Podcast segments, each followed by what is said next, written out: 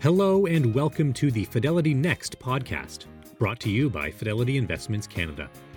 This is the fourth episode, and as you may have heard in a prior episode, Fidelity Canada has a long history of involvement with events directly on campus for post secondary students. Due to the pandemic, we haven't been able to travel to campuses, but hope these Fidelity Next podcasts and live webcasts can bridge that gap and provide you with the information we share during typical sessions on campus. Today, we welcome a special guest, award winning writer and lawyer, Dr. Hadiya Roderique, who is joined by Najma Pilgrim, Human Resources Director and Diversity and Inclusion Lead at Fidelity Canada. To get us started today, here is our host, Emily Ananuevo. But first, the views and opinions expressed on this podcast are those of the participants and do not necessarily reflect those of Fidelity Investments Canada ULC or its affiliates. This podcast is for informational purposes only and should not be construed as investment, tax, or legal advice. It is not an offer to sell or buy, or an endorsement, recommendation, or sponsorship of any entity or security cited. Read a fund's prospectus before investing. Funds are not guaranteed. Their values change frequently, and past performance may not be repeated. Fees, expenses, and commissions are all associated with fund investments. Hello, everyone, and welcome to Fidelity Next. I'm Emily Ananuevo. Research shows that diverse workplaces increase productivity, creativity, and can boost employee engagement wherever you work. Most of us just want to be accepted, feel safe, and work in an inclusive environment, no matter your race, orientation, or cultural background. Today, we're discussing diversity and inclusion in the workplace, how to deal with racial bias, and how young Canadians can be a positive force to enact change. We'll also provide you insights on what a career looks like at Fidelity and share information on how to build a successful career. And we have two very special guests joining us on the show today. Our first guest is a lawyer, researcher, and award winning writer, Dr. Hadiya Roderique. And also on the panel is Najma Pilgrim, Director, Human Resources and Diversity and Inclusion Lead at Fidelity Canada. Welcome to you both. So happy you can join me today and, and looking forward to our conversation. Thanks for having us. Hadiya, if I can begin with you, if you can try to unpack and and explain what diversity and inclusion means in the workplace and and what it means to you. So for me, I'd like a world where people show up. The only thing that really matters is their character and what they can do.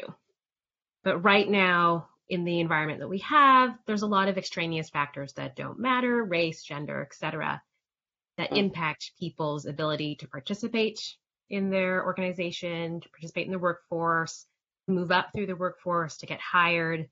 And it's a real shame to me because it means that we're not getting the best and keeping the best. And really, I think for anyone, you know, to look up at the top of most of the major corporations in Canada and believe that that represents the best we can do means that you think that talent is unequally distributed between race and gender at a minimum. And, you know, there isn't some magical infusion of talent that happens to a particular group right after they graduate from university. Um, you know, women get into university at higher rates than men. Women tend to outperform men in university, so they're more likely to be on the dean's list. But we see this dramatic flip when you look at the top of most major organizations. For me, Diversity is really when the organizations that we have in our society represent who we have in our society. And that's not what we have yet. Yes, and we a lot to unpack there, um, and we'll definitely get more into it during the show. You made you made a, a, a comment there about um, corporate uh, Canada, and and at the top companies, we mostly see you know white males. And for people that don't know your your background, your story, Hadiya, um, you've written many essays and, and um, articles for Canadian publications. Uh, but one particular one you wrote for Globe and Mail, you go into detail in your essay about um, your experience, in your words, as the only, um, you know, successful Black female lawyer when you entered, you know, the law firm and the law industry, um, you know, several years back. Can can you go into um, detail about your experience um, as being a successful Black lawyer in uh, on Bay Street. Yeah, I mean, I never meant to be a lawyer, but uh, I'm the daughter of immigrant parents, and I don't know about anyone else who has immigrant parents. There's four acceptable careers: accountant, lawyer, doctor, and engineer. And I really didn't want to do physics, so I ended up as a lawyer. And for some context, I was the I was a lawyer in the largest firm in Canada in their largest office. And when I left, I was the only black woman out of 220 lawyers my firm had five black lawyers. So we had four men and me, and we had the most black lawyers of any firm on Bay Street, mm. standing at five out of 220. Um, so there were firms that didn't have any at all. And so this was the kind of environment I was walking into. And originally, so I wrote this piece called Black on Bay Street, it kind of went viral, written for the Globe and Mail. And the piece was actually not supposed to be about me at all. It kind of turned into this personal essay about my own experiences. But I really actually walked into it intending to write a piece about the state of Bay Street hiring because I thought the process was very ridiculous at the time.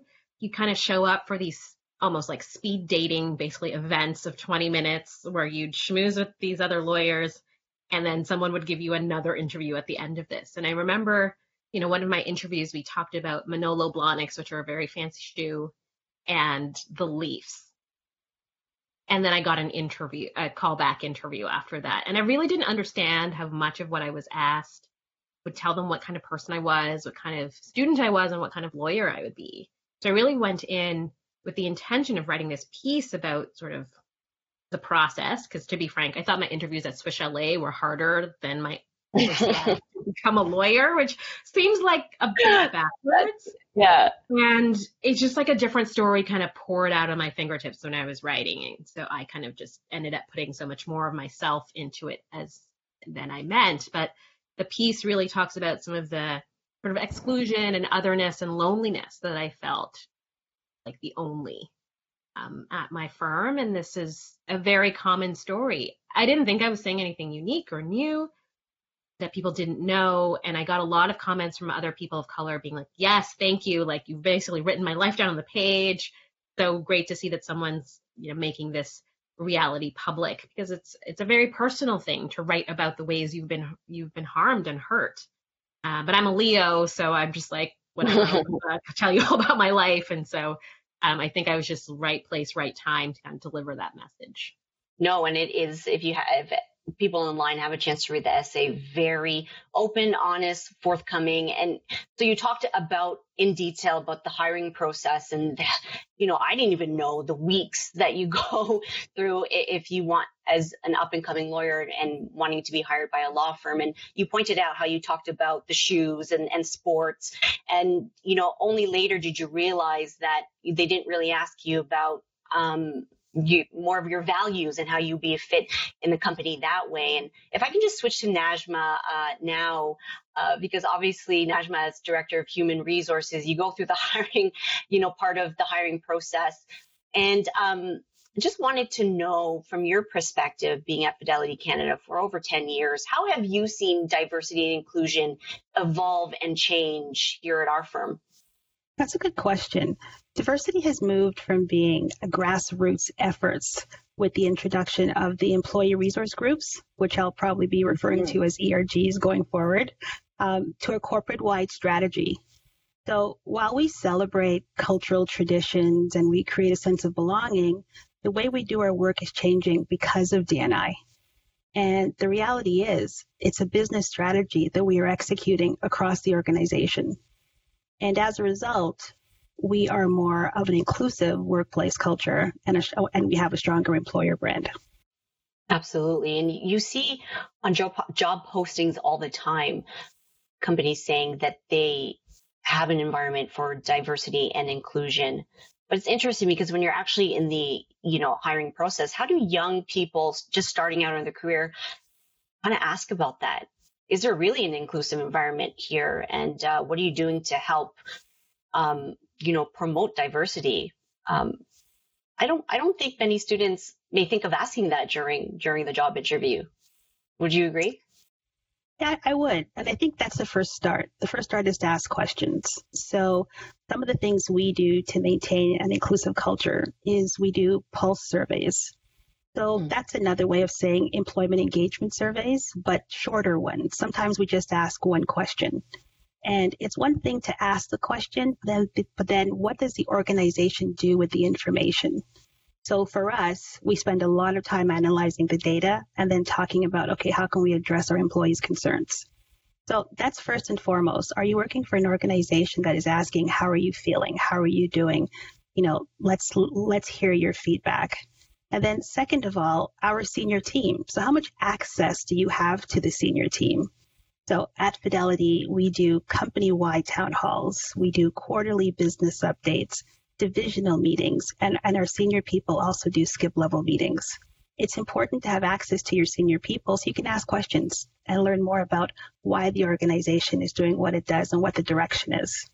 So it's all about asking questions about the things that are most important to you. I could go on and on, uh, but I'll stop there. Yeah, no, and I'll, I'll come back to you, Najma, but I wanted to go back to Hadiya because in your essay, you actually um, uh, you actually mentioned that after you got hired by by the law firm, you were actually part of the hiring uh, process and interviews for for lawyers who wanted to be part of part of the in, part of your firm.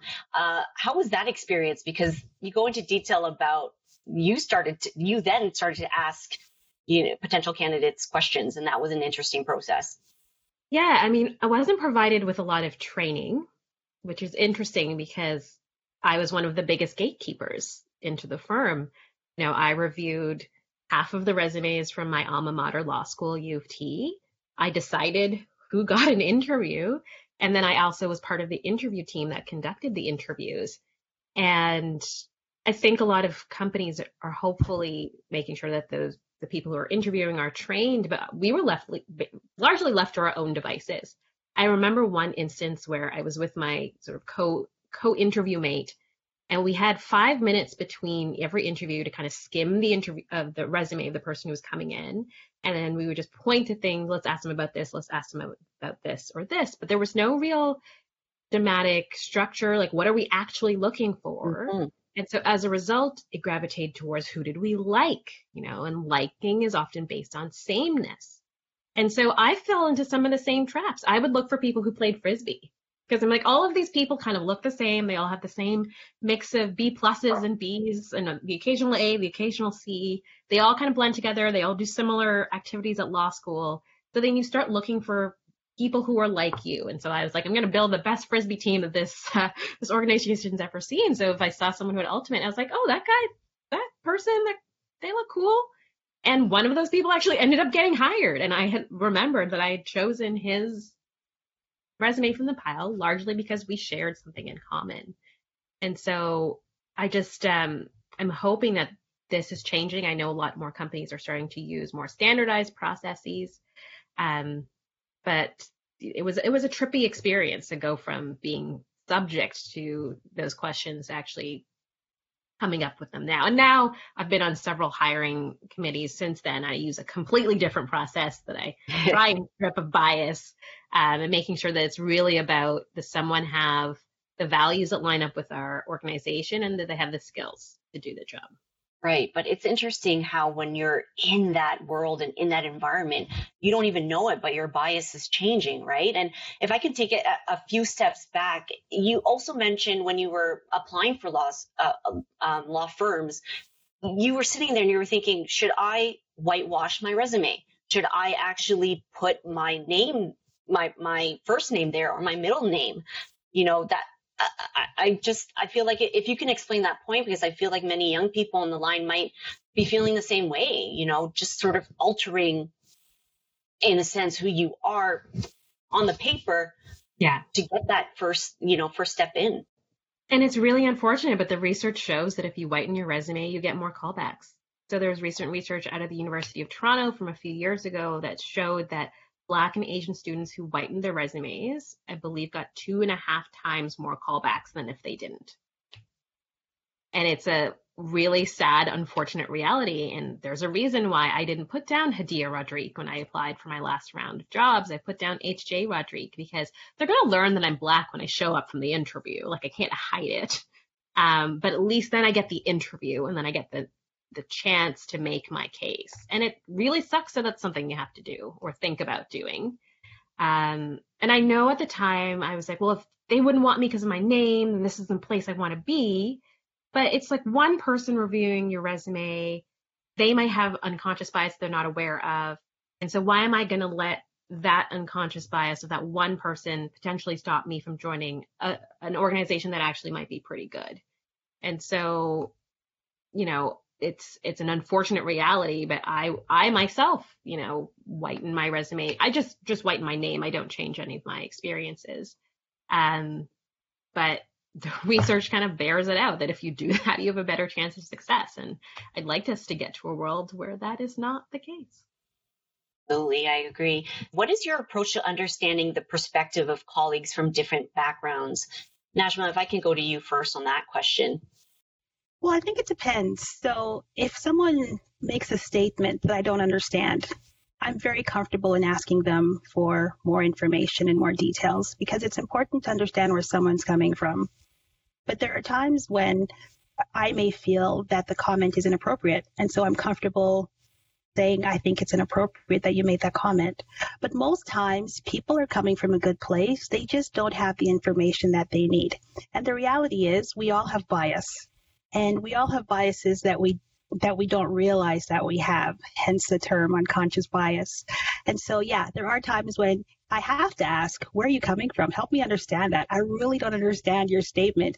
And once they do, then we can have an open and honest conversation. How about for you, Hadiya? Um, you know, what's your approach to understanding the perspective of of colleagues from different backgrounds? Because I know when you were in the the law firm, you came across a lot of situations, um, you know, dealing directly with with your race. Yeah, I ask questions generally.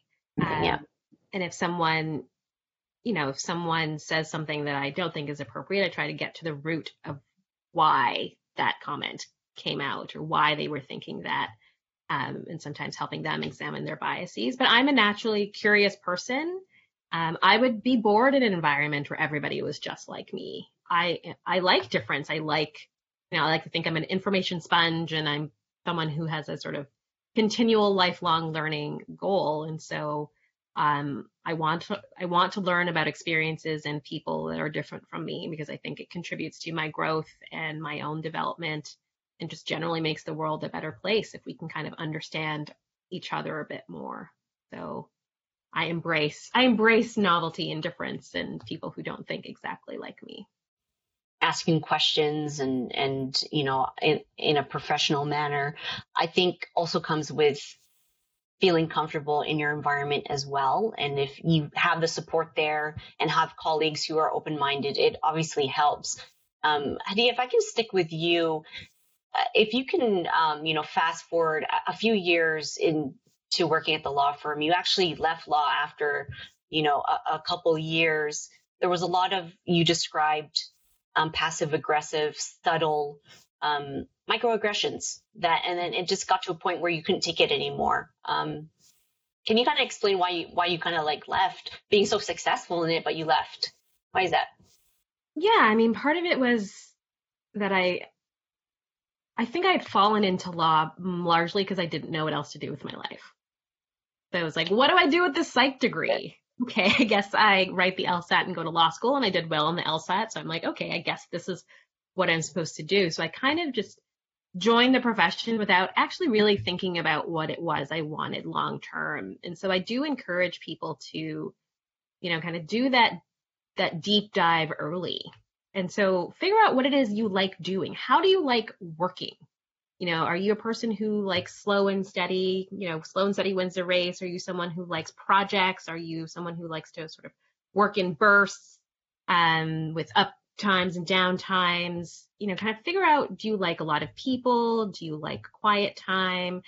Do you like to deal with numbers? Like figure out what the qualities are of what you like. I always like to refer back to um, the show Parks and Rec and there's an episode where April is trying to figure out what she wants to do with her her life next, and so they make a list of like the qualities of things that she's enjoyed. So she likes working one on one. She likes um, creative problem solving. So kind of figuring out what it is that excites you and ignites you, and figuring out what careers can satisfy that itch. I didn't do that, and it's a regret that I have. I kind of just went into law because my immigrant parents would be happy, and it seemed easy, and I did well on the LSAT, and I got into a good law school, and so. Um, I think part of it was dealing with these microaggressions and thinking, I'm dealing with this nonsense and I don't like the like doing this work or, or being in this kind of environment. Why why should I stay? Why why stay? And it was very scary. So I decided to go back to school, you know, giving up a six figure job to go down to a low five figure job as a grad student. You know, quite a, a big pay hit, but I I just knew that there was something more that I wanted. And if I was going to do, have to deal with racism, I might as well deal with racism and really love the work I was doing. Um, so I decided I wanted to figure out why people like me could not stay at jobs like this and why it was still like this in the time 2012, uh, why we hadn't sort of gotten our act more together when it came to um, diversity and inclusion. So I went back do my PhD in organizational behavior and studied specifically race and gender in the workplace. Yes, absolutely. And I want to get into that because after you left law, you became this advocate for diversity inclusion, helping big companies, you know, with the hiring process and and and consulting them. Are there best practices for big companies to put into place to enhance diversity and inclusion in their hiring process? Um, Hadiya, I'll just start with you and then I'll go to Najma. Yeah. So, you know, making sure that you define what you're looking for start before you start looking for people. Mm. So the law is particularly bad about doing this. So they just hand a bunch of young first year associates resumes and tell them to pick 20 people who look good, basically, without any really real guidance. And these are people who have not done the job long enough to actually know what you need to succeed at the job. They haven't even really yet succeeded at the job themselves. And so, you know, some of the the best companies, the best things I've seen is where the companies are very upfront about, you know, there's a lot of ways to be successful, but here are sort of like four key attributes. Um, so one company I know defines those attributes as um, creative problem solving, I think entrepreneurial spirit, personal impact, and inclusive leadership. And they're sort of those are the the four qualities are kind of key to being successful here. And all of the interview questions that they asked were centered around those things. And all the resume screening they do is centered around looking for those things. And it's very clear, it's on their website, it's communicated at any of the info sessions they have. So people know exactly how to kind of show up and show the organization their best selves and how they demonstrate those four qualities. And so I think being very clear about what you're looking for mm-hmm. is great for the students, but it's also great for you to sort of know what you're actually looking for so you can actually go and find it.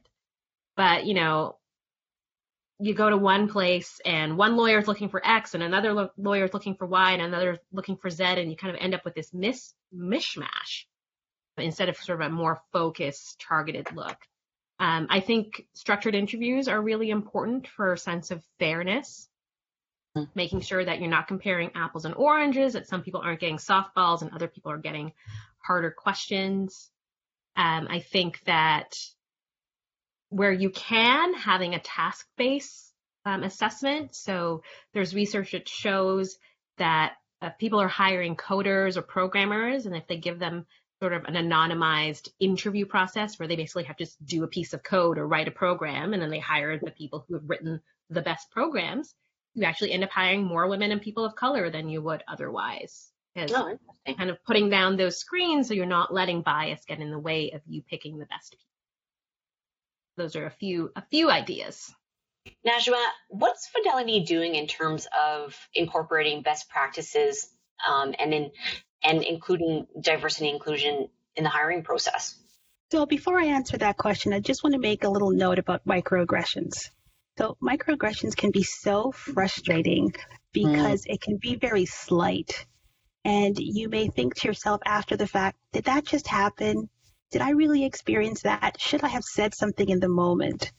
And I just want to put out there that it's okay if you miss it. And it's okay if you figure out later on, I think that was a microaggression directed at me. When you are able to address it and you realize it happened and you're able to address it, that's perfect. But there's lots of times where you're going to think back on your day and think, oh my goodness, I missed that. I missed that. And that's part of the frustration of microaggressions is it tends to make you feel, it tends to make you question yourself and then also makes you feel powerless. So I just wanted to, to add that in. But back to your question, Emily, um, some of the things that we're doing at Fidelity is really centered around making sure that we are using technology in order to help us to hire the best talent. So we are using technology to mask names and faces on resumes. Um, my recruiting colleagues would be so disappointed in me if I didn't tell you about our new investment into an, an augmented writing platform. Say that one quickly. Um, augmented writing platform. It creates uh, job postings that are gender and generational neutral. So we're looking for ways in which to level the playing field because at the end of the day, what we want is top talent. And when I speak to students, what I remind them of is everybody that you see at Fidelity, this was pre COVID, um, very intelligent people. But what makes us successful is how well we build relationships, how well we collaborate with each other. That's the true measure of success for us. Hadi, if I can go back to you, you talked about um, the example of coding and, and making it anonymous and just whoever writes the best code. Here's a question, though, coming in thoughts on video submissions during a recruitment process? Good, bad? Could it have its advantages? Should we not even be going down that route? What do you, what do you guys think? Yeah, I think for me it'd be a question of what are you looking for the video to show you? Are you looking for the video to show you that someone makes sustained eye contact? Um, are you looking to, you know, their presentation skills? Because there's a lot of research that shows that there are certain cultures where eye contact is rude. And so they might not be looking directly at your eyes because that's something that's associated with rudeness in their culture. And they want to add, you know, want to be deferent and therefore, you know, not stare at people. And I think we pick up a lot of these cues that are really associated with upper middle class upbringing and belonging. You know, a firm handshake, a X or Y. But just because someone has a limp handshake, does that mean they're going to be bad at their job? But no, but think about how much importance over time we have attributed to someone having a firm handshake. You know, yeah. maybe someone has has a has a a nerve disorder and they can't grip hands the same way that other people can, but they're perfectly confident. Um, so we sometimes use some of these visual cues in ways that we don't even realize that we are doing. Um, and so, you know, making sure that you have a plan for using video, that you make sure that you're assessing things that you need to assess and not letting things that don't matter kind of creep into the assessment. I mean, I think there is something to seeing how someone speaks and interacts, especially if communication and interaction is part of the job, but making sure, again, you're assessing job skills and requirements and not things that don't matter. So if you're looking to see if I'm wearing a certain kind of suit, you know, or if you if you know taking video out of it, let's say you have a dinner and do I use the right fork? You know, a lot of the things we judge people are on are things that are actually pretty easily taught. You can teach someone what fork to use. You can teach someone sort of the social etiquette or upper middle class social etiquette they might need to sort of navigate these worlds, but you can't teach someone to be a hard worker.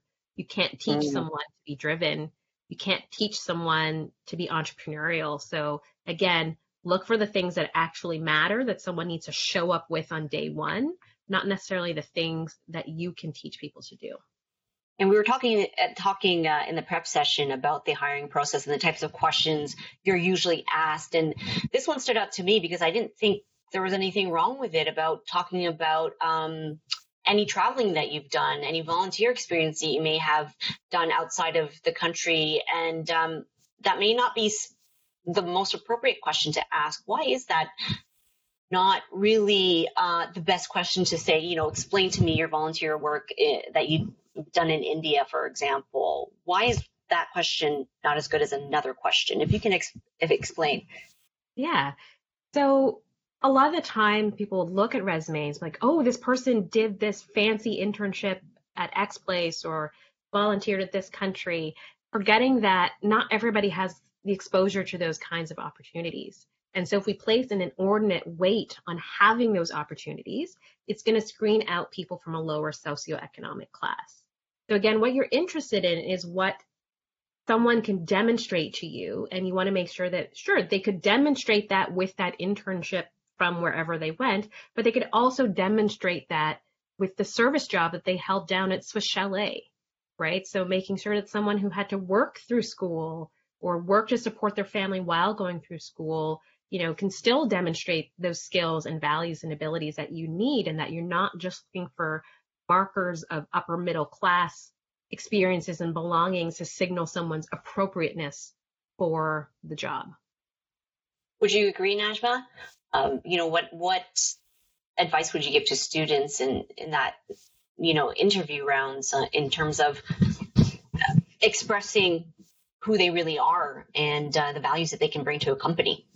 I think it's important that they have an opportunity to speak to their life experiences because that's also very important. And that may demonstrate that you are a strong problem solver.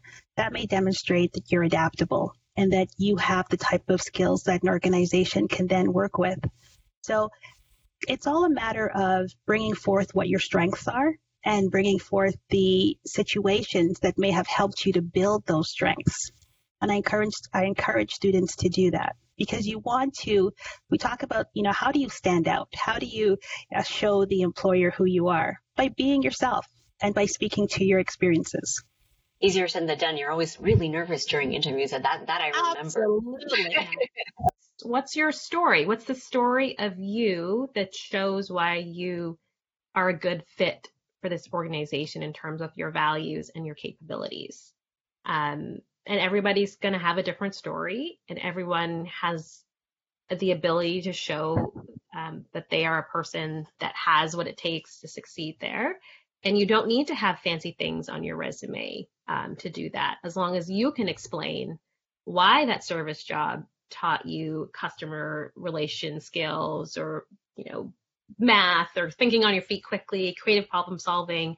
You know you can think about a time when you could demonstrate creative problem solving where two of your coworkers got sick with the flu and you were the only one on shift and you were thrust into a managerial position had to figure out a new way to do x y or z. To me that would still show incredible creative problem solving under pressure in a sort of crisis situation. And so just knowing that you can take any of the experiences you have and really use them to sell yourself and it really doesn't matter what they are we just need to be able to get to a sense of who you are and what you can do.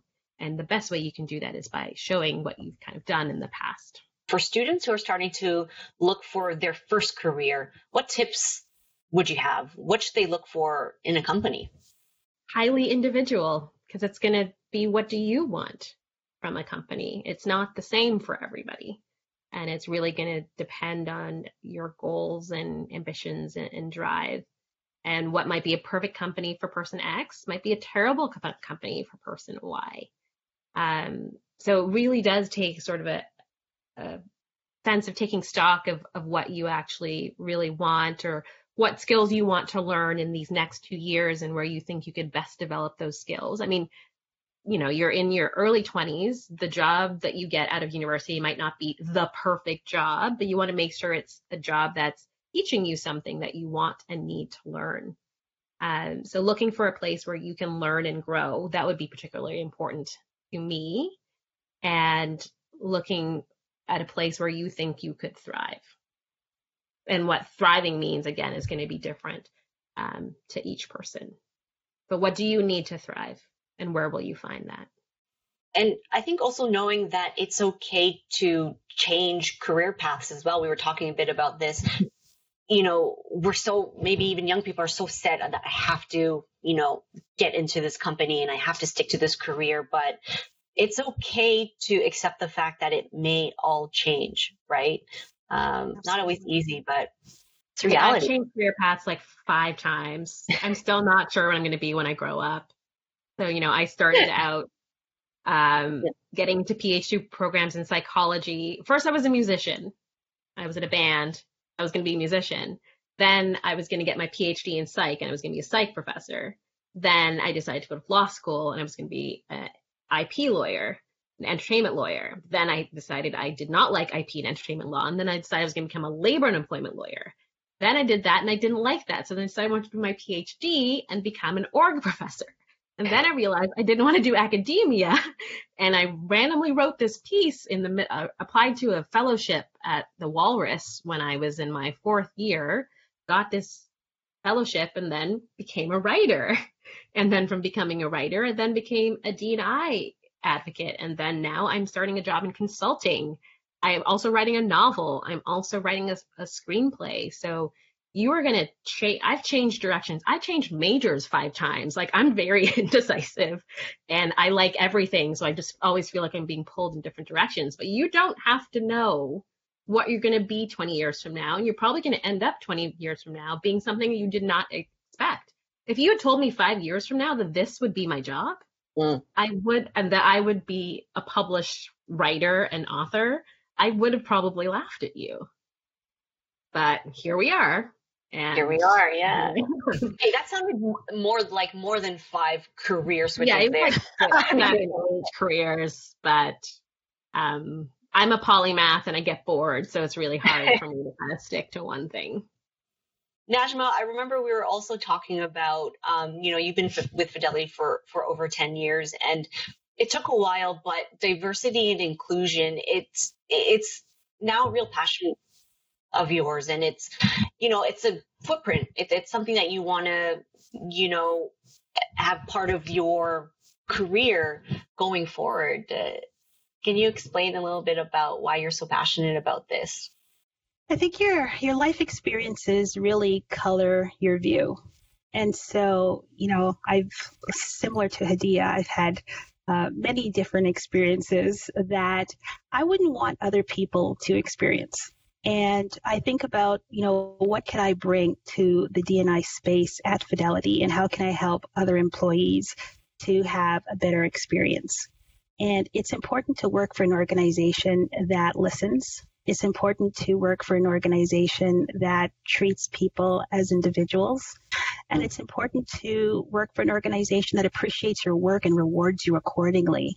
But here's the thing you can only do so much research about any organization that you decide to join. Once you get there, it's really going to be the culture that makes you stay.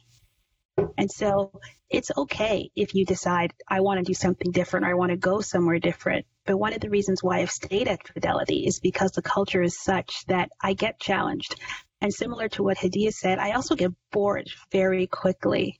So I'm fortunate that I get enough challenges that come my way, such as this, that I get to try new things. And sometimes do really well and you know, sometimes not. but that's yeah. the whole point. point, and that's what we all want in a career is to be challenged and to feel um, uh, the excitement of doing something new. Get comfortable with the uncomfortable is what I tell myself, you know, every now and then. Um, we have a few minutes left in the show, and I just wanted to get into um, real specific questions when it comes to uh, race and racial bias in the workplace, because I know we were talking about this in, in the prep session. So, um, and I know you talk to a lot of students too, Hadiya. So, what should young people do if they come across a situation where there is uh, racial bias? How do they handle that? Because as as a young person at, at the at you know the professional gates right at right at the beginning of their career, they could be scared and nervous that they don't want to cause trouble, right? So how do they specifically deal with that at the workplace? Yeah, I mean, it depends on the severity of the incident. You know, is it someone making a comment or is it your boss not giving you the promotion that you actually do deserve or not giving you work? Um, document things.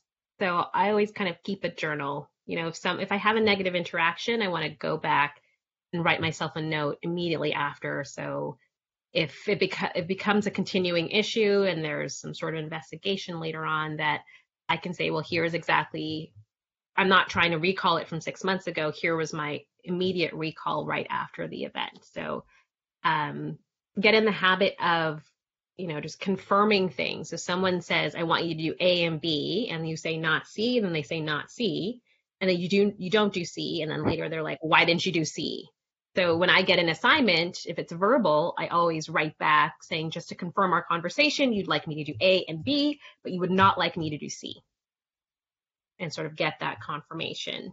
Um, in terms of its sort of smaller microaggressions and events, so like, you know, kind of peers or coworkers saying things, um, I tend not to be very confrontational, be like, that's racist, that's sexist, you know, pointing fingers, then people get defensive.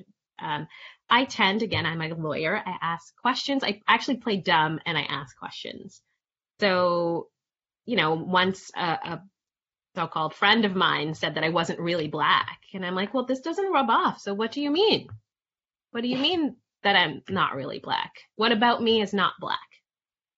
Because then they have to explain themselves and under, explain where that comment is coming from.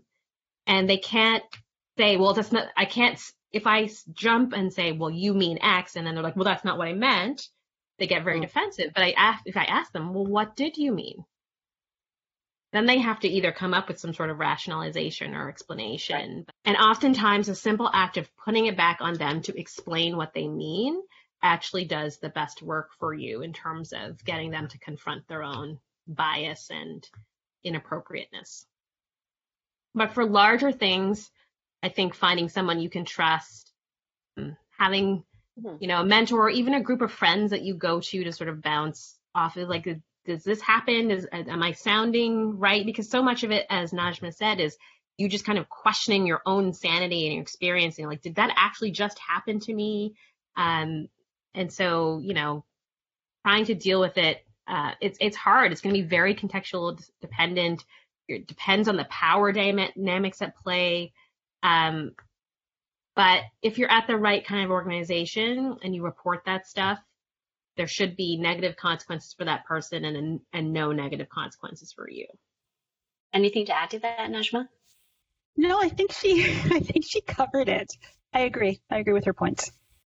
We have one last question here. Um, uh, maybe I could put this to you. How would you recommend students get more involved in diversity and inclusion practices when being hired as a new employee? Find out if the organization has employees resource groups. So we have five, and uh, employees have an opportunity to join, but not necessarily because you identify with the group. It could be perhaps you're an ally of the group. And so you can join all five if you'd like. Um, another thing that you could do is look into opportunities to be a mentor or to look for a mentor within an organization. Um, I can't speak enough about the importance of having a mentor in your career and having a sponsor in your career. Um, and as Hadiya mentioned earlier, having that council of, of friends who can help you to make contacts and network within the organization. People only focus on networking when they think about out uh, outside the organization. They should also put as much effort into networking within the organization. You're absolutely right. And then mentors and, and sponsors is actually a topic we're going to have on Fidelity next um, month. So, so, yeah, I know, perfect segue into that. But, you know, I only mentorship, I only realized the significance of it until late in my 20s. And it is so helpful to have that support group when you're, you know, trying to navigate the workplace for the first time.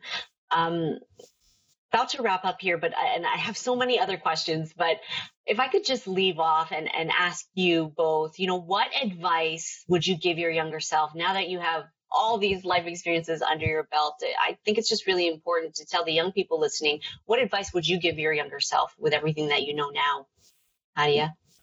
Don't do something just because you think you're supposed to do it. Find the thing that makes you excited to get up and go to work mm-hmm. build towards that. You might not get that straight out of university, um, but that's what you're working towards.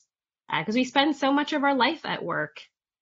You know, we mm. spend most of our day at work, you know, thinking during the work week, you know, you see your your family, your partner, or your roommates from like seven to eight, and then from when you get home from like seven to ten, but you see other people at work for, you know, eight, nine, ten hours. And so um, you know, trying to find that balance of of work that sort of meets what you like doing and sort of where you can really thrive and be your best self and don't just do something because everybody else thinks that's what you're supposed to do. What do you want to do? And also I would tell my younger self to stand up for herself a bit more when she's not being treated right. Najma? I think I would remind myself, my younger self, that uh, no experience is a waste and that it's important to be flexible. And when opportunities come your way professionally, say yes, even though it's something that you may think may be off the beaten path or not in line with the master plan, and throw out the master plan. So just be just be flexible with opportunities and you'd be surprised where it'll take you and how much you will learn. And so I think I was a little too focused on got to have a plan, got to do step A, step B, step C. Um, I think it's more you got to just let life come to you, and every time it does, you just show up. Perfect way to end it there. Hadiya, Najma, I want to thank you so much for joining me today, sharing your insights, your personal stories, and advice for everybody on the line. I really appreciate your time today. Thank you. Thanks for having us. Thank you, Emily. Uh, today's show was personally a very inspiring and moving conversation for for myself, and uh, comes with a very powerful message about respect and acceptance. And in my view, it truly caps off a significant week of hope and unity and fresh beginnings. As many of us watched the U.S. inauguration ceremony this past week, and I wanted to share a quote with you before we leave from Amanda Gorman, the young poet laureate who spoke at this ceremony. And she said, There's always light if we are only brave enough to be it. Stay safe and healthy, and I'll see you next time on Fidelity Next. Thanks for listening to the Fidelity Next podcast, brought to you by Fidelity Investments Canada. You can visit fidelity.ca for details on future live webcasts. Follow Fidelity Canada on Twitter and subscribe to our podcast on your podcast platform of choice. And if you like what you're hearing, please leave a review or a five star rating. Thanks. See you next time.